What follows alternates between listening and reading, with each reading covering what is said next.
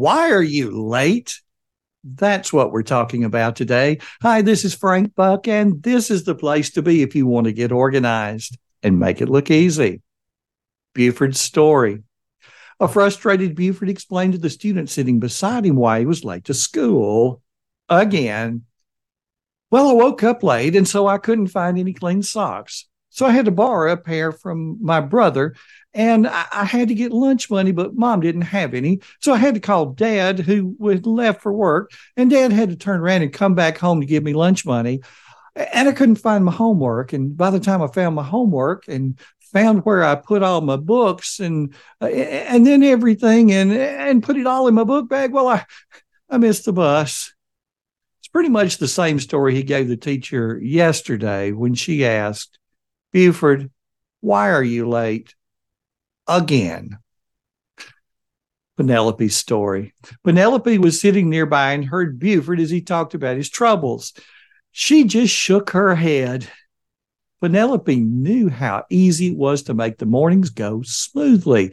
She had learned the magic of getting everything ready the night before. Before going to bed, Penelope finished all of her homework. She had a couple of papers for her parents to sign, so Penelope got her parents to sign those just after dinner. She put them in a designated spot in her 3-ring binder. She put her completed homework in the binder as well. Before bed, she put her binder and her laptop in the book bag. She knew she needed lunch money, so she asked for her parents for it, and she put it in her coin purse. Penelope also decided what she was going to wear the following morning and placed the items together. The next morning, getting ready for school was easy. Getting to the bus stop on time was a breeze. The day was off to a good start, as usual. So, friends, what's your story? Whether the setting is an elementary school, the corporate office, or somewhere in between, you and I know the ones who we can count on to be late consistently. Ask, why are you late? And there's always a story, always an excuse, and it's always never their fault.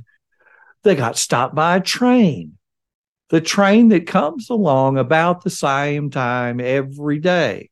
Traffic was heavy, and it's heavy every day at that time.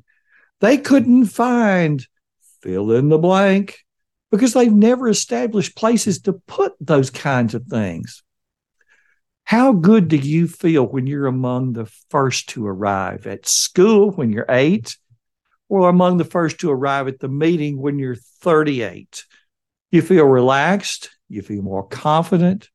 You think clearer. You're ready for new opportunities. And luck just seems to have this way of finding you. How good you can feel when people are not looking at you and asking, why are you late? It's been said that luck is what happens when preparation meets opportunity. Is there a Buford in your life who needs to be hearing this message? Why not share it with him or her? And if you like today's content, be sure to get on the email list so that you never miss a thing. Come over to frankbuck.org and click the link on the homepage. Thanks for stopping by today. This has been Frank Buck, helping you get organized and make it look easy.